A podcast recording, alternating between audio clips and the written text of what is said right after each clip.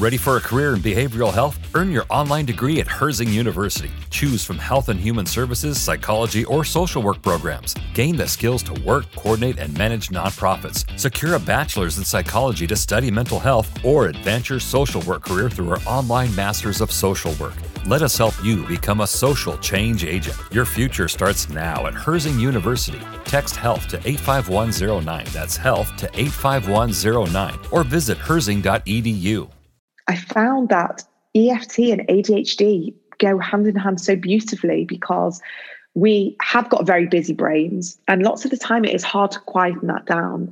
But the tapping um, on the meridian point, so we're tapping away, and it has a physiological reaction. It actually calms our, our nervous system down. It's it's reducing the cortisol in our body. So even though we're sort of talking about things that potentially might be quite triggering, the tapping is calming our bodies down, so we're able to get through things easier. We're able to kind of past the intensity. It's almost like bringing things up and we're releasing it. So the healing is quite quick and efficient about certain things.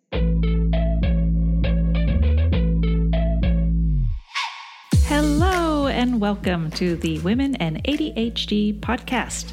I am your host, Katie Weber.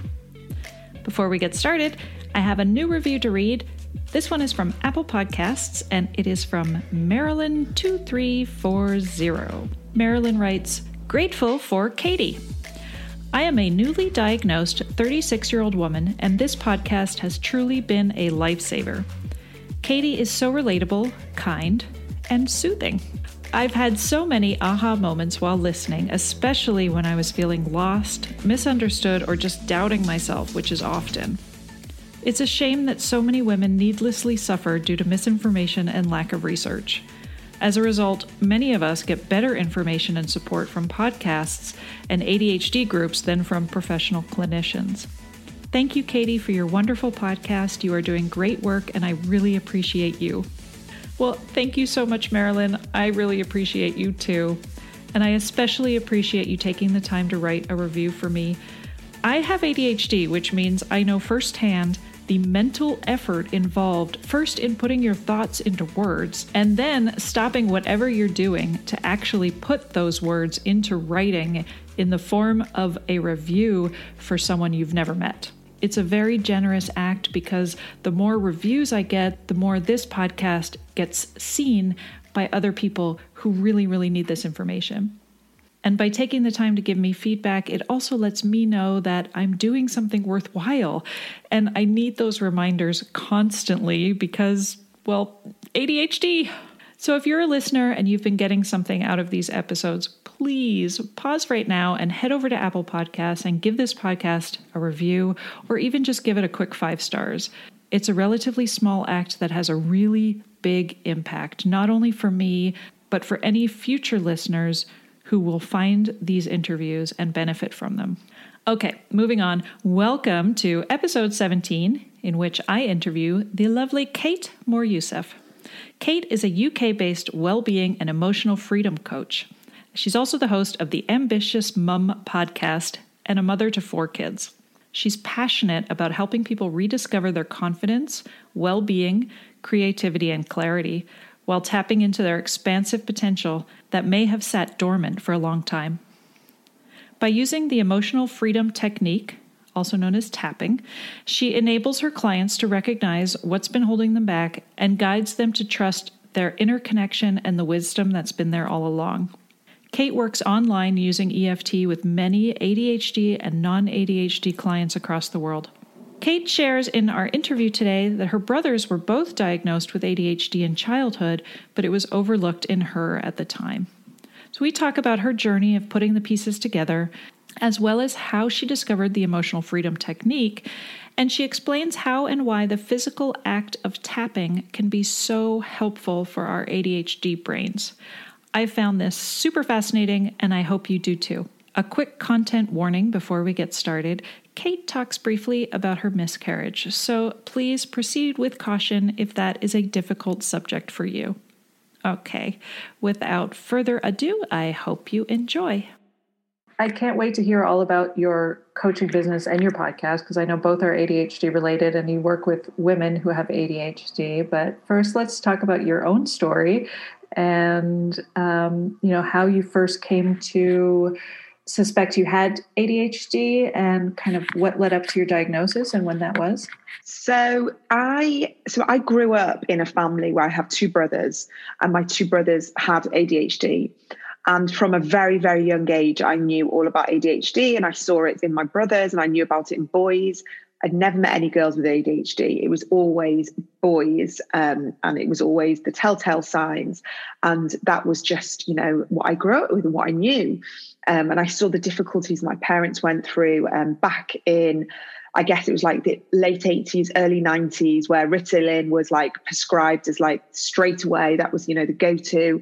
Um, and, and I guess there wasn't loads of maybe, I don't know if research is the right word, but I, I think it was sort of um, quite a one dimensional diagnosis. Um, then fast forward many, many years, I'm a mum now, I've got four kids myself. And I never really suspected I had ADHD. Like I grew up and I was quiet, I was well behaved. Um, but I did daydream in class and I did struggle. And um, I guess a lot of my work was always handed in, you know, late. And, you know, through university was a very similar path. I, I changed degrees because I didn't like it. And lots of little telltale signs, you know, poking up. And then it was only when my daughter, who is nine, um, she's my middle daughter, and she, um, I, I recognized there was something going on with school, and I was recognizing that was it wasn't dyslexia quite, it wasn't dyspraxia, but there was hints of both. Um, and I started researching, and all the signs were pointing to ADHD in girls. And when I started reading about her, I started seeing lots of telltale signs in myself growing up, but also reading about ADHD as they get older in hormones, in women, um, in parenting, in building businesses. And I suddenly realized that so many of the things I believe have held me back or have troubled me over the years have been related to ADHD. So I went and got diagnosed, you know, literally the same week as my daughter. We both had the diagnosis together um, from different doctors, and that's been uh, it's been really good for us both. I, am really happy that I'm able to support her, and I'm able I'm able to give her, I hope, insight and um, help and support that you know I wasn't able to have. Um, no fault to my parents; they were busy doing other things with my brothers, uh, and I hope that I'm able to you know to help her succeed and achieve, um, you know, without having to feel like it's a massive hurdle for her. Wow. Yeah. I mean, I think I feel like that is such a common story among women. Uh, I've I've heard so many others who had brothers who were diagnosed as children, but it was overlooked in them. Um, and then also you know seeing seeing some of these telltale signs in your child and um, and then looking over the this list of this laundry list of symptoms and realizing oh my goodness this is my childhood. And then all of those connections like you said like wow school wow relationships wow mothering oh business you know all of it is just like ping ping ping all of these light bulbs yeah. going off. How did your family react when you told them so I, I have only been officially diagnosed for about three months. Um, about two years ago, I, I started having a few suspicions. I kind of thought, you know, I am, I do flit from things to things, um, and I get, you know, like really, really focused on something, love it, love it, love it, and then kind of like the attention dips away. And I started thinking, gosh, maybe, maybe that's a symptom. Um, but I was like, no, no, no, women don't get, you know, it's not really a thing that women get. And I would have known about it if, you know, if I'd had it, I would have known about it by now. I'm 40. So I kind of dismissed it. Um, so when I went and had the diagnosis, I was really, really valid, validated. Um, I started joining Facebook groups and really being able to um, recognize so many little things like the the quirks and the things that you know my husband would laugh at me about or the things my friends would laugh at me about the anxieties i would feel about things that other people wouldn't feel anxiety over. So that i took a bit of time to kind of get that validation and to feel like wow okay this has been in my life for a really long time. And you know there's been it has been a bit of a journey um, accepting and, and acknowledging it all. So i told my parents and i did I was worried about it because they'd gone through quite a difficult time with you know, the, my brothers, you know, they got divorced and there was a lot of huge amount of pressure on their relationship. So for me, I didn't want to come out and be like, oh, you know, there's another one kind of thing. But my mum, you know, straight away she went, oh, it's from me. You know, the ADHD comes from me. And I was like, no, mm, Sherlock, yeah, I can see that. How? so we've kind of like recognize that. And, and she definitely has it. You know, I can see that potentially my dad in some way i can see you know certain things as well so it's funny i can see on both sides of the family so yeah it's been i'm still going through that process of talking about it and um and there's no shame there but there is a stigma attached and having to explain yourself to people when they see adhd as one thing and we understand ADHD to be another thing. And so, without meaning to be patronizing to people, it's kind of like, well, go and do some research, go and do some reading, and then come back to me if you've got any issues with it. so I kind of like talk to who I want to talk to about it. And, you know, some people are just like, oh, yeah, okay, cool. Yeah, I can see that. And some people are like, well, I can't see that at all. Look at what a success you've made of yourself. Mm-hmm. And it's and it's very much like, well, do you know what's gone on in my head all these years? Do you know how difficult certain things have been? Uh, and I, I think I'm quite good at holding things in, you know, with like the masking side. And I, have been sort of been known to be the capable one. And, and my husband understands me, but I don't really go on about it to lots of other people. So I think I'm definitely in a on a process, and um, it's it's been amazingly validating and eye opening, and I'm excited to see where it takes me. Yeah, there is there is such a an immense sense of validation and relief but with that comes that grief as well. Like you said realizing how when people say things like you can't have ADHD you're so put together or you know you're so accomplished and you're sort of like yes but you don't understand like how mm. I work 10 times harder to to sort of keep that together. One thing i loved when in our correspondence when you when you were talking about uh, that you finally have a box for the jigsaw puzzle I thought that was such a beautiful metaphor for so many levels, you know, of just like not only feeling like your life is all the pieces that have just been tossed on the table, um, and having, but just you know, having a way to kind of rein it in, having a way to contain it, having um, seeing the the final product almost, you know, has been. I I think we have such a hard time seeing how all of these pieces can amount to something and and so there it, it was a beautiful description of that feeling?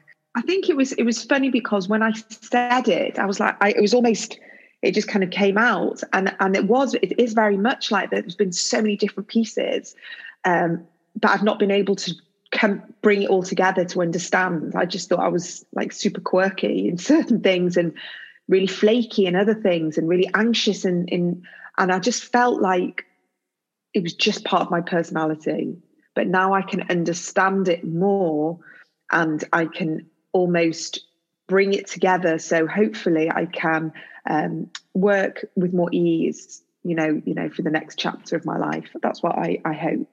And I love what you said about helping your your daughter too. I think that has been something that you know I was diagnosed also during lockdown, and so much of my own interest in in it had been suggested to me over the years by my therapist who also has ADHD but it was really like when we started doing remote learning and you know my business fell apart because I was trying to hold my kids up, you know, and, and help out my son. And he was really struggling. He's also nine and in fourth grade and was, he was really struggling. And so it's been you know, I have so much gratitude for this realization and this yeah. and this diagnosis because of how much I can help both my kids um, with with some of the things that they are struggling with in school that I struggled with so much, and I can kind of look at and explain and and see like, okay, take a breath. This is what we need, and and it, if honestly i don't you know none of this could have happened without the without remote learning. So i think i i completely i'm in exactly the same situation. I wouldn't have noticed my daughter behaving the way she did like wriggling and not sitting still not being able to focus even though we'd had these conversations with teachers through the years. But because i hadn't seen it with my own eyes properly and her being able to sit for longer than 15 minutes yeah and and i was seeing it all you know before my eyes that i think what you just said then is really beautiful that you you have so much gratitude because i think you can kind of go down a bit of a rabbit hole of berating yourself and and making it worse, almost exacerbating it. But actually, to look at it with gratitude, um, you're right, because we are able to support our children and we have more awareness than perhaps our parents had where you know it might have been dismissed. We might have been you know pushed you know to one side you know we're not academic we're not clever um, we're not able to focus and we're sort of just left. Whereas now we can understand them we've got tools to help them. And and i hope as you know time goes by and there's more awareness there's going to be more and more tools. And maybe by the time they go to college or they go to you know start work they won't struggle with the many things that we may have struggled with you know 20, 25 years ago. So mm-hmm. I think that's really a lovely way to reframe it. Right.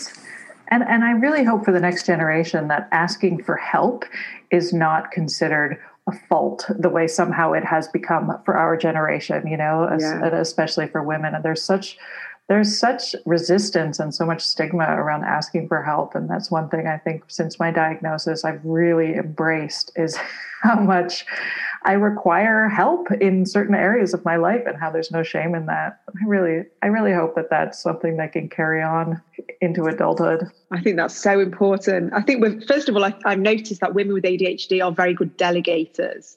Um, and, and if you move past the shame of wanting help, then we are very good at knowing where our weaknesses lie and we we you know and I, funnily enough i did a podcast episode about asking for help. I, I, normally interview other guests but i did a like a solo one and i literally just spoke for about 20 minutes about removing the shame of, of asking for help and how i actually think it's an amazing feeling for someone to be asked of to help. So if, a friend came to me and asked me for help i'd be so honored that they that they chose to ask me. That if you flip it that way, it's a really special thing to say, you know, go to a friend or speak to someone and it shows the vulnerability. It shows that you're human. It's, an, it's a way to connect with someone else. So I think asking for help is vital. And um, yeah, and I think it's it's something that I am learning more and more to do. And it's help it's helping me so much. I've recognized how much better my life is when I ask for help. Right. Yeah, that's a great point. Reminding you know that it, you're giving a gift to the helper in a, in a way. Yeah. That's beautiful. So now you started this podcast before you were diagnosed, though, right? So I imagine yeah. it must be interesting for you to look back and think about all these sort of ways in which you've intuitively come to help yourself and help each others without realizing kind of what what the label was on all of that. Yeah, very, very much so. So, my podcast is called The Ambitious Mum. And I literally thought of the name in like two seconds because I wanted to speak to other women who were mothers who had ambition that perhaps felt they weren't being fulfilled, perhaps their talents weren't being used, maybe they'd been at home for a while with their kids. And I wanted to speak to other women who had these like harbored dreams or passions and, and they've made a go of it. So these are either women that, you know, had you know, started a business while they're being a parent or speaking to other women that can support women who are perhaps going through that right now. So I think it was definitely my way of, of being able to speak to people that would inspire me and empower me. And I definitely have learned so much from all my guests. And it's kind of taken a bit of a, a, journey on itself. Like the first series was very much speaking to women who were, were ambitious mums themselves and built businesses and services and around their families. And then the second series is very much more about speaking to other women who build other women up, inspire them, empower them, help them, support them, and give lots of um, practical advice and insights, but also lots of sort of spiritual well-being advice um, to be able to kind of almost nurture them so they have got that inner strength to um, to do what they want to do, to, to pick up their passions, to you know fulfill themselves through their career. So I'm on a bit of a series break now, going into series three due to homeschooling. I've just kind of thought I need to reduce my my load and what is that gonna where can I do that and that is through the podcast so I'm on a bit of a break with that and hopefully that's to pick up probably about end of February um, but yeah I, I very much intuitively ran before my diagnosis of how can I help myself? Who can I speak to? Like, who's to, you know, um, inspire me to take the next steps? And um, it's been a it's been a really fun journey. I love it. It's, I would say it's a hobby, but it's really helped me with my career as well. This podcast here that I've created was really just an excuse to talk to other women um, because I realized, you know, I made the connection that I I um, learned so much about myself and my own life from having one-on-one conversations with people, and that's real. I mean, that was one thing I really really missed. Um, with lockdown and the pandemic was those like co- coffee dates you know and and having those opportunities to have uh, really sort of intense intentional one-on-one conversations and mm. so um, you know i was this uh, this all came from this kind of selfish hobby of, of wanting an excuse yeah. to talk to people about about things that i'm interested in and things that i'm struggling with and and i think you know when you talk about uh, when you talked about um, lockdown and the quarantine and and women and entrepreneurialism and I mean all like I can't be the only one who just felt like everything fell apart. I mean I know there's mm. so many of us who who feel like you know we as women and as mothers were who suddenly we were running our businesses our kids were going off to school we had these very like well carved times when we were doing our work and when we were doing our parenting and, yeah. and being partners and then all of a sudden everything just got thrown into a bucket together and um, you know that and and then i think that's when we sort of fall into these traditional roles of like having to you know we become the one who do who does all of that at home labor. And and we were the teachers and and the housekeepers and all of these things that we had been able to kind of farm out. And and suddenly feeling like oh my goodness i'm not only am i doing all these things but i'm doing a terrible job at all of these things. And so it's been fascinating especially talking to women who have who were diagnosed during pandemic because like of course you know all of these all of my symptoms just escalated so much. That's so true. I actually i yeah thinking back you're right because i did notice i mean i kind of thought well everyone's anxious so my anxiety is going to be worse. Um you know my anxiety yeah but i knew i wasn't and i knew i didn't have like severe anxiety growing up. It was just certain situations and certain things that would give me anxiety. So I felt that even though I was diagnosed during the pandemic, it was more about the the looking at the bigger picture, like you say, of it, you know, having the kids, the cooking, the housekeeping, the homeschooling, the work, and um, recognizing how difficult it was for me to plan or um, where I got overwhelmed or where I just felt like my head was going to explode it, it, yeah, I think it must have highlighted, you know, the ADHD symptoms. Um, I wonder if I would have been diagnosed otherwise. I don't know, and I don't know if my daughter would. I don't know. It's funny, but I, I think there is a theme, isn't there, of women being diagnosed recently, um, and maybe it's because we've all had a bit of time to look inwards, or we've been at home. I don't know. I think there's definitely a, um, a theme going on of of being at home and recognizing ourselves more for sure.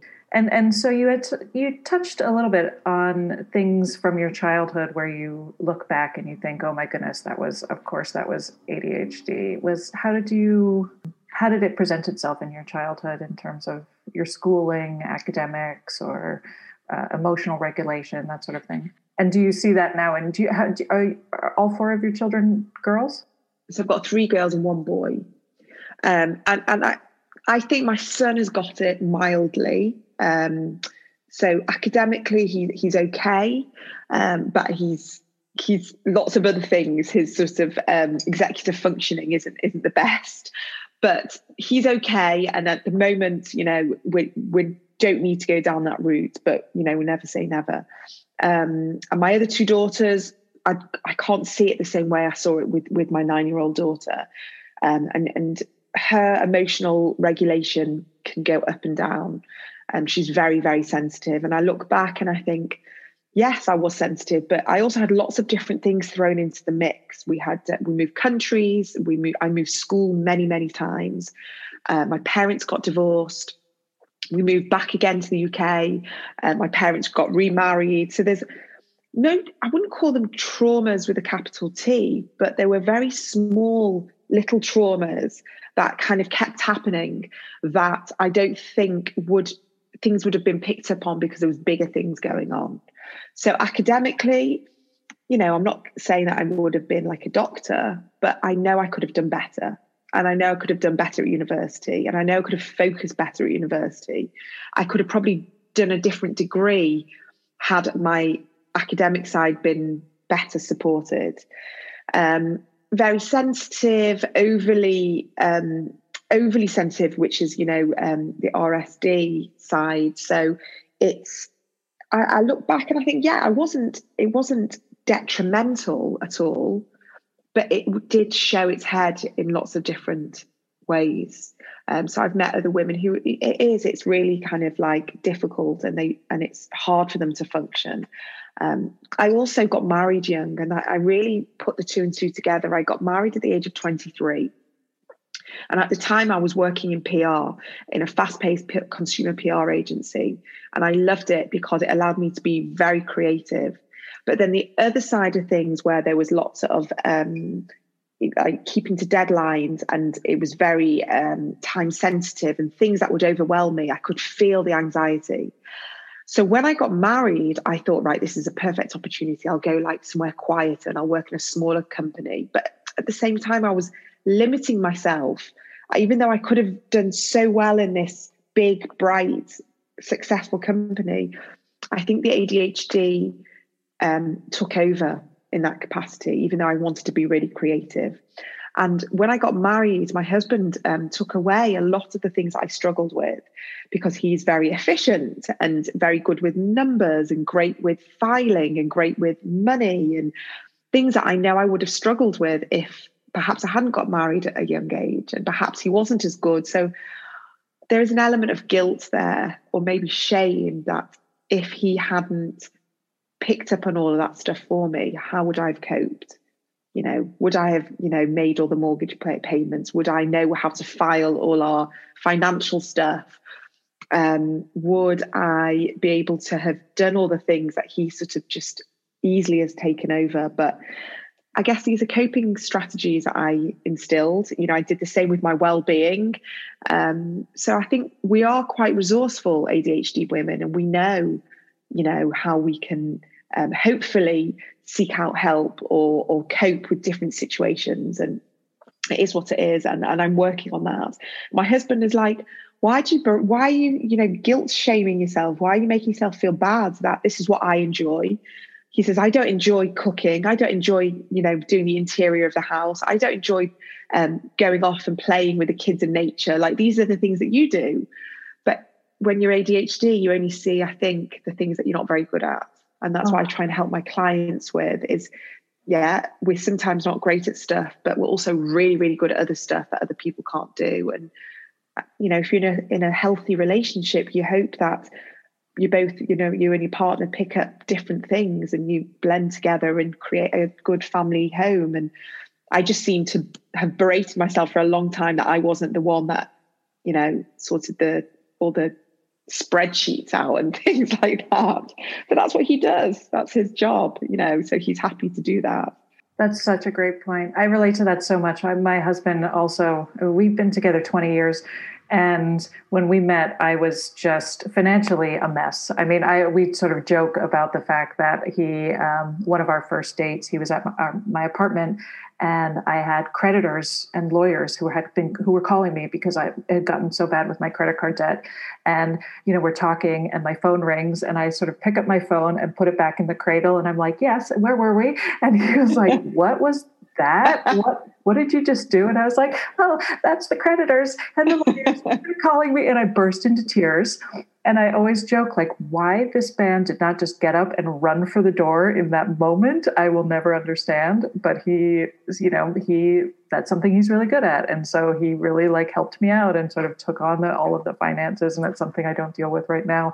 And I'm so grateful for that and and you know it's just in so many ways in which we complement each other but you're so right. We we tend to take on this narrative of failure and shame. And we're so yeah. have so much i'm so grateful for all of the competent things he does but i was never able to see what i brought to the relationship. And so i used to always say um, you know i know why i married you but why did you marry me and and yeah. now since my diagnosis a huge thing that has shifted in my relationship is is how how i talk to myself and how i think of myself and my worth and i feel like it must be such a relief for my husband to not have me always bringing that shame and that guilt into any sort of conflict or argument or anything but you know actually see realizing like oh now i you know now i'm able to see quite clearly why you've been with me and all the things that I am good at. And, and I can have gratitude for all the things that you do and how we can complement each other.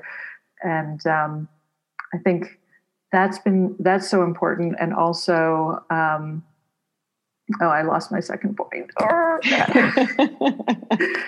um, talking about partners and marriage and what we do. Oh God. Oh well. Um, anyway, that always happens to me you kind of on a roll and then it just goes. I know, I know. And I'm always like, do I edit that out? I don't know. Maybe we should keep it. It's about ADHD. I think uh, keep it. Right? I think you keep it because it's going to come to you in like two hours and then you can add it in.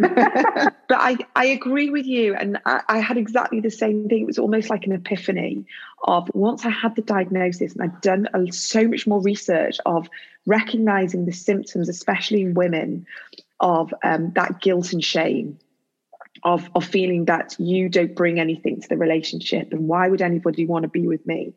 And i and i always used to say to my husband like you bring so much like you do so much and you you know you're constantly building me up and i'm like an emotional you know like baggage to you and all these things. And he would always say to me look what you bring. Like i've had enough of this. Like how can you not see mm. what you bring to this family and you bring to this relationship? Um but because I put so much onus purely on the financial side, purely on the admin side, and I never kind of thought, well, you know, I do all the food shopping and I do all the food prep. And, uh, you know, he's actually, since we've been at home lockdown, he's actually right now currently making dinner, which is a new thing. Um, and we are really 50 50, and that's how it should be. But I kind of was like, oh, it shouldn't be 50 50, you know, like he earns like the better wage. I should be doing way more. But he likes it, he enjoys it. And he's like, stop telling me all these bad things about you. And um, and it, I think it did add like a bit of a pressure to the relationship. And since we since I got the diagnosis, has a been, I he keeps saying to me, like, you're so much more chilled, like you are your emotional regulation is like calmer. Like it, it does feel very much like I have accepted and acknowledged who I finally am, and um, and and that's just who it is, and, and I'm not in this resistance with myself the whole time, yeah. and so I feel um, less exhausted, like less mentally drained, because I'm not constantly trying to figure out what's wrong with me. Like I have an answer. There's the answer, and so it just feels a lot easier now, and it just feels a lot more aligned. Um, and that's why I'm so happy to be able to help other women um, with with ADHD because I feel it's a massive burden to carry if we aren't maybe doing some work, a bit of self development work with it, and and and, and helping or easing ourselves into this kind of almost new existence. So I, I feel definitely lighter in myself, and and I really hope to bring that to other women as well. Right. I I completely agree. And I also pivoted my yeah. coaching business very quickly to helping women with ADHD because we see those, you know, we recognize the same struggles and we see how we were able to get from point A to point B. And we, so I think it's, you know, we have that incredible amount of empathy for women who are, might still be struggling and haven't made those connections yeah. yet. And how can we help them? I remembered my other point. I just, I want to throw it in there before we move on to your coaching, which is, um, oftentimes i think when we're unable to see what we bring into the relationship we like you said you know we we put so much um, power and emphasis in the things that we're not able to do. And I felt like for me, a lot of the time that led to a very like crippling fear of, of being alone, of being left, you know, like having this big fear that my husband was going to drop dead or leave me, you know, and, and then how was I possibly going to live, you know, like, like putting so much stock in these other things that you aren't able to do because you, you stop seeing all the things you are able to do think that is unbelievably profound. I've just got like goosebumps because that is something that I do worry about and have worried about for many, many years of, you know, obviously, God forbid that happens. Um, I'd be heartbroken on every level, but also from like a very practical level, it'd be like, oh my God, like right? I wonder if that's I wonder if that's common. I wouldn't be surprised um, mm. especially when you found, you know, when we, we understand how important it is to have a good partner and a good support mm. system. Um, okay, so let's move on to your coaching business. I want you to tell me about uh, the emotional freedom technique and tapping. I'm very fascinated by all of this. And so, where do you want to start? So I, I guess um, before I was diagnosed, I was kind of like helping women. I would say I kind of targeted um, women who were like me, and I, I kind of you know articulated it as um, over, overwhelmed with women with busy minds, and I guess that's an ADHD woman, but I didn't have the the language to explain that, so it was busy mums, overwhelmed women who were trying to juggle it all, who weren't looking after their well-being, who were feeling stretched, burnt out, overwhelmed in you know lots of capacities. Um, I then went and did training with EFT with emotional freedom technique, which is the tapping. And since I I actually had a session of that about 10 years ago and it massively helped me. And I, I've always held it in the back of my head that if um, I would love to help other women that way. And I just, was the time was right. So I trained in it. And ever since I trained in it, I have not been able to go back to the original way I coached. I just use tapping um, with my clients now, and it helps really break down lots of blocks, helps people get unstuck in their thinking and you know the ruminating. Um, we can you know really kind of have shifts in perspective. There's a lot more clarity. So it for me, it's an amazing tool for you know small things that brings anxiety but also like really big life affirming changes we want to make. And um, i found that eft and adhd go hand in hand so beautifully because we have got very busy brains and lots of the time it is hard to quieten that down. But the tapping um, on the meridian point so we're tapping away and it has a physiological reaction. It actually calms our, our nervous system down. It's it's reducing the cortisol in our minds in our body sorry. And so even though we're sort of talking about things that potentially might be quite triggering the tapping is calming our bodies down. So we're able to get through things easier. We're able to kind of past the intensity. It's almost like bringing things up and we're releasing it. So the healing is quite quick and efficient about certain things. So it's also very intuitive. So I work, I, I being ADHD, being very prescriptive and contained in a very specific therapy is not really how I would like to work. So I can kind of roll with my client and, and we kind of get go down like little you know different aspects we call it. Um, so i use tapping on myself i use it on my kids especially my daughter with adhd it really helps calm her emotional regulation um, especially if she's like really lost you know you know her her control i guess. She's she's having a big tantrum and i'll tap with her and it'll really calm her down. I do it in so many different ways but I don't know how I would function without tapping now in my life. And I really enjoy seeing the difference it makes to my clients as well, and, and how they can empower themselves with a tool that they can use on a very baseline level. So you can literally just tap on the points and learn that in like 10 minutes. But to be a practitioner and to coach with it, there's lots of different techniques that, that we learn. But, you know, if you are prone to anxiety, the homeschooling, you know, I'm telling people, just go into the toilet and just do five minutes tapping and breathing and you know just kind of bring that, that kind of intensity down and then go back into the room when you've kind of controlled yourself so you know, there's not a big flare up in the family.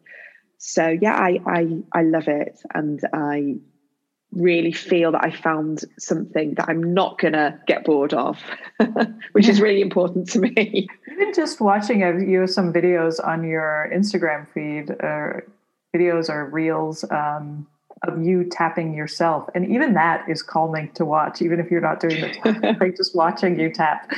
Uh, I mean, I, I I'm learning so much more recently about the ways in which we are overstimulated and the ways in which we have sensory issues. I never would have said I have sensory issues or or or, or sense auditory processing issues. I never was in tune with any of that until my diagnosis, and now I'm starting to realize much more um, how many sensory processing issues I've had my whole life and didn't have a name for.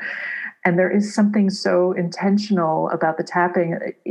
It's it's um, it's almost like I imagine has the same effect as fidgeting, you know, or or um, I don't even have the words for it because I don't really understand it. But I, yeah, I can see is. what you're saying in terms of it intuitively making sense and and and the way in which you can kind of bring a lot of chaos into one um, focused point and and tap at that, you know. Yeah. And that's what's so great about it is that you can come in with something really focused. So it could be something really like my husband's breathing at night really annoys me, something like that. Or my kid, the way she uses her knife and fork at the table drives me mad.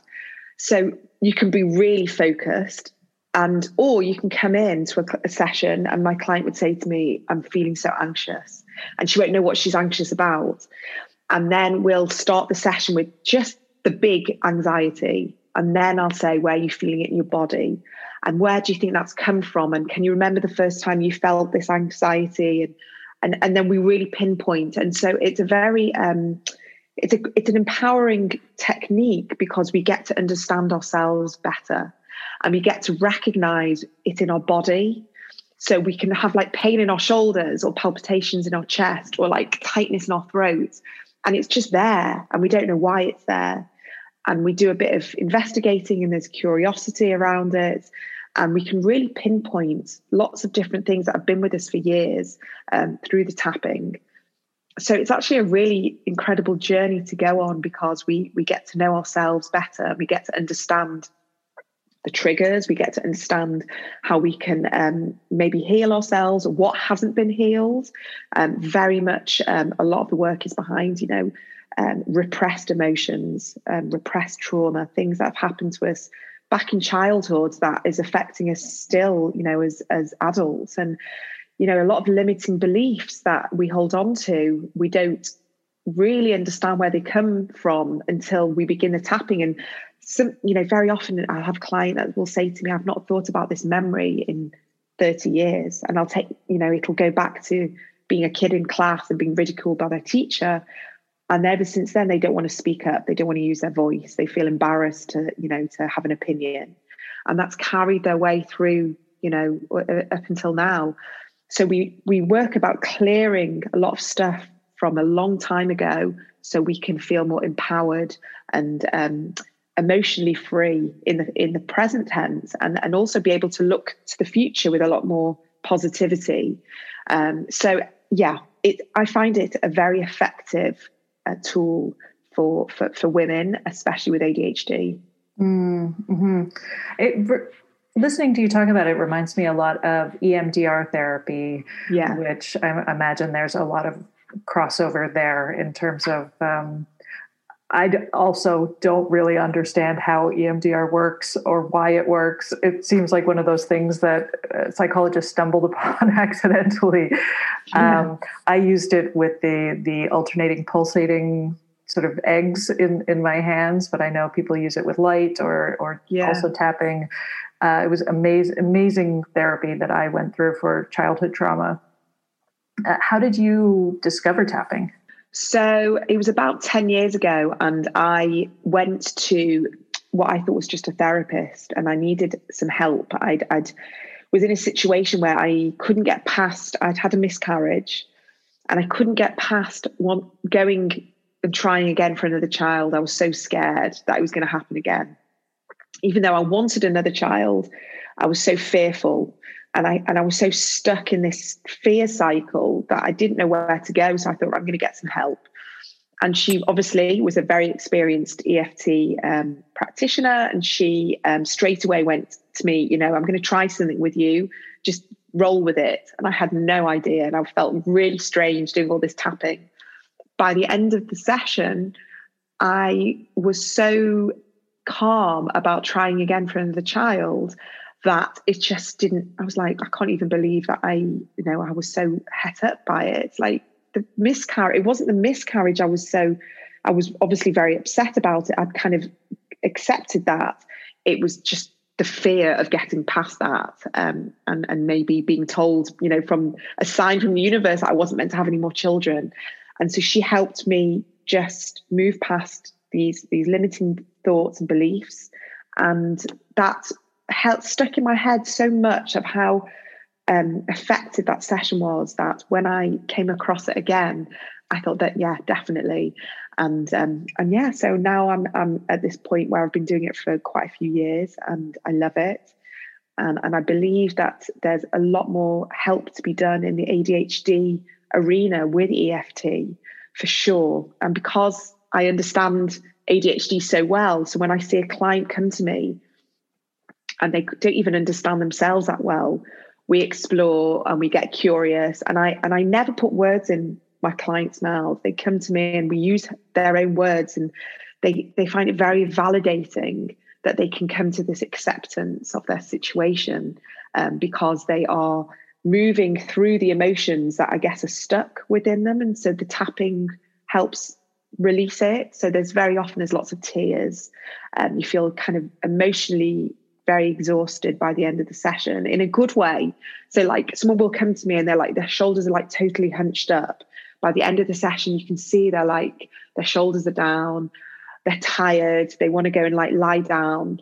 They feel that they have more access to, I guess, what we're all looking for, which is inner peace of, of just being able to recognize that things can get better. Like, there's hope there that you don't have to carry around this burden for the rest of your life you are you are able to release it and move forward and change and choose to believe that things can get better. And that's you know something that we we talk about a lot is is cho- making those choices. And that's why i find it a very empowering um, way of working with people. Mm, i think also you know we spend so much of our lives not understanding what is happening. I mean you know there's so much of the the way in which we we feel like everybody else got the manual but we didn't. And you know we we don't understand why we're not able to do certain things. And and um, feeling yet at the same time feeling overwhelmingly responsible for that thing and getting it done. And so I, I imagine it's when i was listening to you i felt like there is such incredible power in recognizing the ways in which you were already taking care of yourself without knowing it. So like mm. thinking about when you were talking about the miscarriage and how like you were protecting yourself from that grief that comes from such a traumatic experience in your life and so we were you know you do things to protect yourself from things that cause you pain and so you're actually doing a really great job of taking care of yourself it might you know it might be in a direction you don't want to keep going in or it might have have uh, it lost its efficacy and now you need to try something else but it's always amazing to me like how i look back just in my own work with with my clients as well of like let's have a moment of gratitude for the for what you have been doing for yourself mm. and and how you have been really taking care of yourself even if you're frustrated at, at what's happening and you know especially like i work with women who binge eat you know and and sort of yeah. breaking down like binging and and that process of like why do we do it and we get so frustrated at why we're doing it we want to like jam ourselves into the square peg into the round hole feeling of like just fixing it and fixing it without really kind of taking a moment to take to to deconstruct why you were doing that behavior in the first place and often yeah. that behavior came from a place of self-love without you realizing it and, and just caring for yourself That's interesting that you say about the binge eating because um, there's a huge connection between ADHD and binge eating. I know this now, yeah.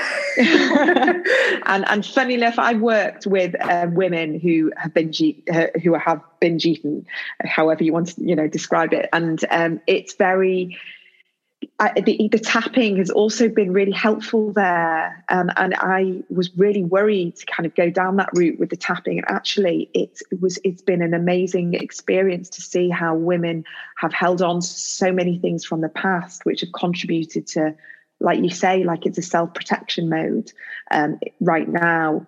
So we we kind of go back to maybe the very beginning stages of why they started the binge eating, mm-hmm. and we help with that so they can um, maybe use other techniques moving forwards. But it was only up until recently that I realised I saw the connection between ADHD and binge eating, and it's really quite profound. This, you know, once you realise it. Mm-hmm. Oh, I know it is. I mean, that I think has been so fascinating to me, looking back at all of this sort of my own life path and and all of the things that I now associate with with my ADHD and also in same with my, you know, like you had said, the clients I was working with were working with me for the same reasons they still are now. It's just a matter, you know, so they probably had ADHD. If somebody if somebody is attracted to me and my message, then they yeah. probably have ADHD. And so it was a mm-hmm. very easy it was very easy for me to pivot my business to working specifically with those women. And I think it's it's when you can pick up when you can pick up with a client who has already gotten to the point where she knows she has ADHD, then you can start making these connections a lot faster and you can yeah. start saying, "Oh, okay, this is why we do this." And and so even though I was nervous about only, you know, intentionally saying I'm only going to work with women who have ADHD, I felt like, "Oh, I'm going to lose all of these clients who mm. don't realize they have ADHD yet."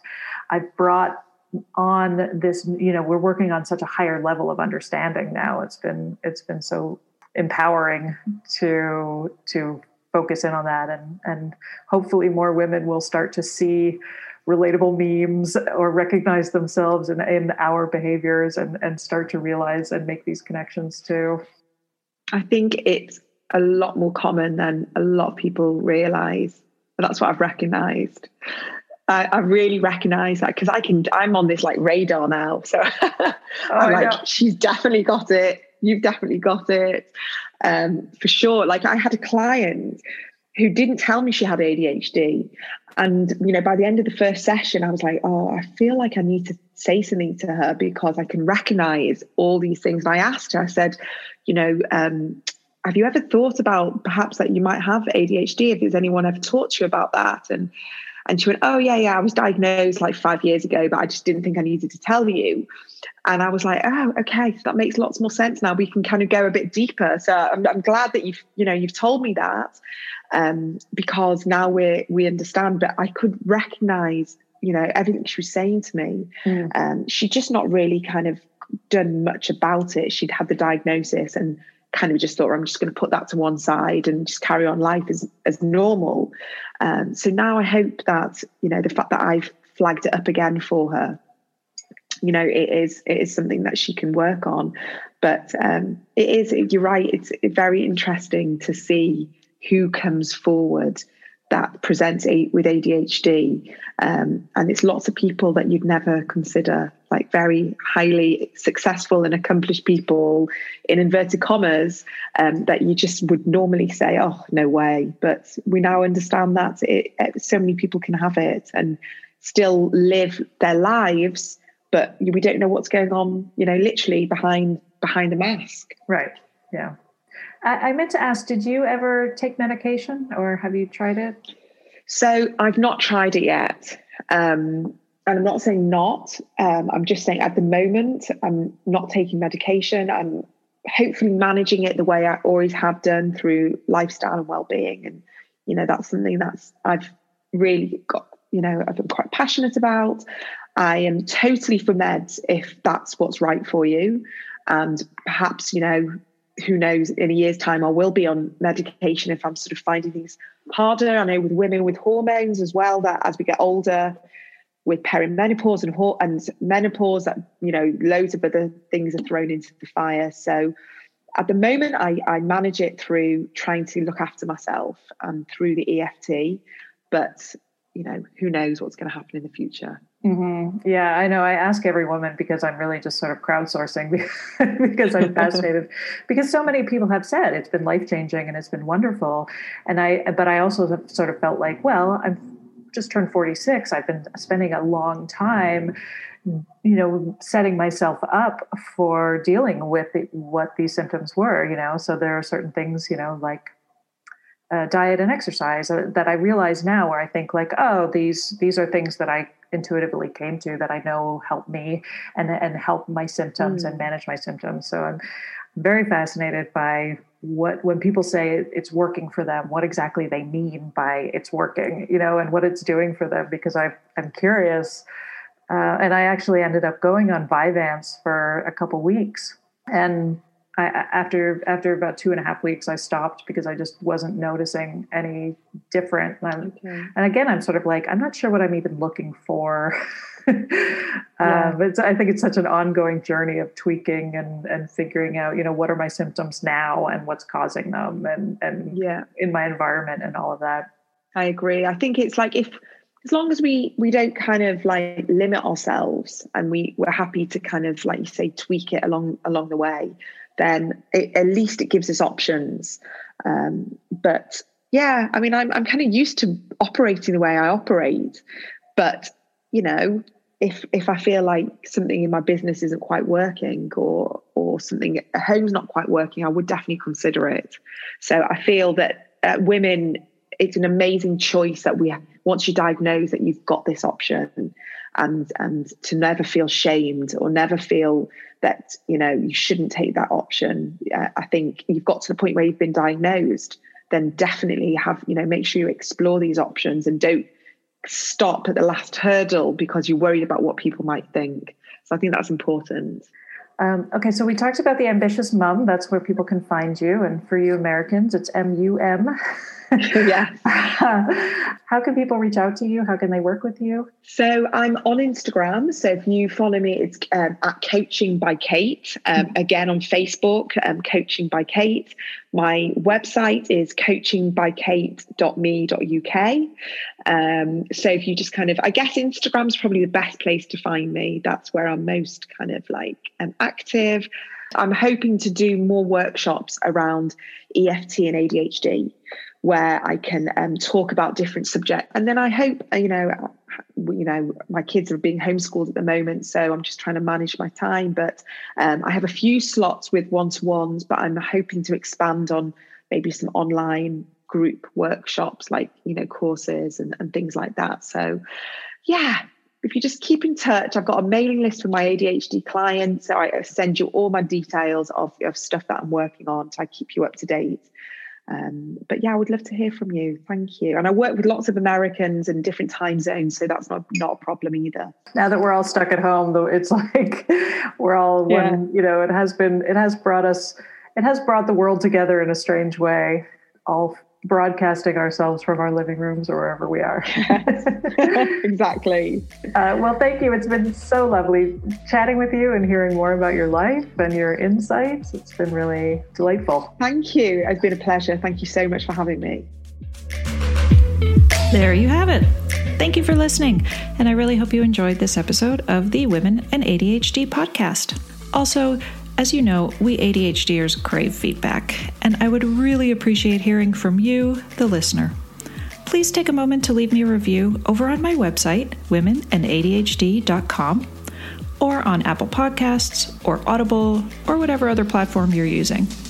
And if that feels like too much, and I get it, then just take a few seconds to give me a five star rating. Boom, done. Or share this episode on your own social media to help reach more women who maybe have yet to discover and lean into this neurodivergent superpower, and they may be struggling and they don't even know why. Make sure to tag me on Instagram or Twitter. I'm at Women and ADHD. If you are a woman who was diagnosed with ADHD in adulthood and you'd like to be interviewed as a guest on this podcast, please reach out to me. My email is women and ADHD podcast at gmail.com. If you'd like to know more about me, head over to worthitwithkatie.com. That's where I help other women with ADHD break free from the yo yo dieting and binge eating cycle for good. I'll see you next week when I interview another amazing woman who has recently discovered that she is not lazy or crazy, but she has ADHD. And now she's on the path to understanding that neurodivergence and finally using it to her advantage. Take care till then. Why pay more for a separate CoQ10 supplement? Enjoy twice the benefits with SuperBeets Heart Chews Advanced from the number one doctor, pharmacist, and cardiologist recommended beet brand for heart health support. The new SuperBeets Heart Chews Advanced by HumanN is now infused with CoQ10. That's essentially like getting CoQ10 for free. Our powerful blend of beetroot, grapeseed extract, and CoQ10 ingredients support nitric oxide production, healthy blood pressure, healthy CoQ10 levels, and heart healthy energy with two tasty chews a day. Plus, SuperBeets Heart Chews Advance are plant based, so you get heart healthy energy without stimulants. For a limited time, get a free 30 day supply of SuperBeets Heart Chews on all bundles and 15% off your first order by going to radiobeats.com and using promo code DEAL. That's radio, B E E T S dot com, code DEAL.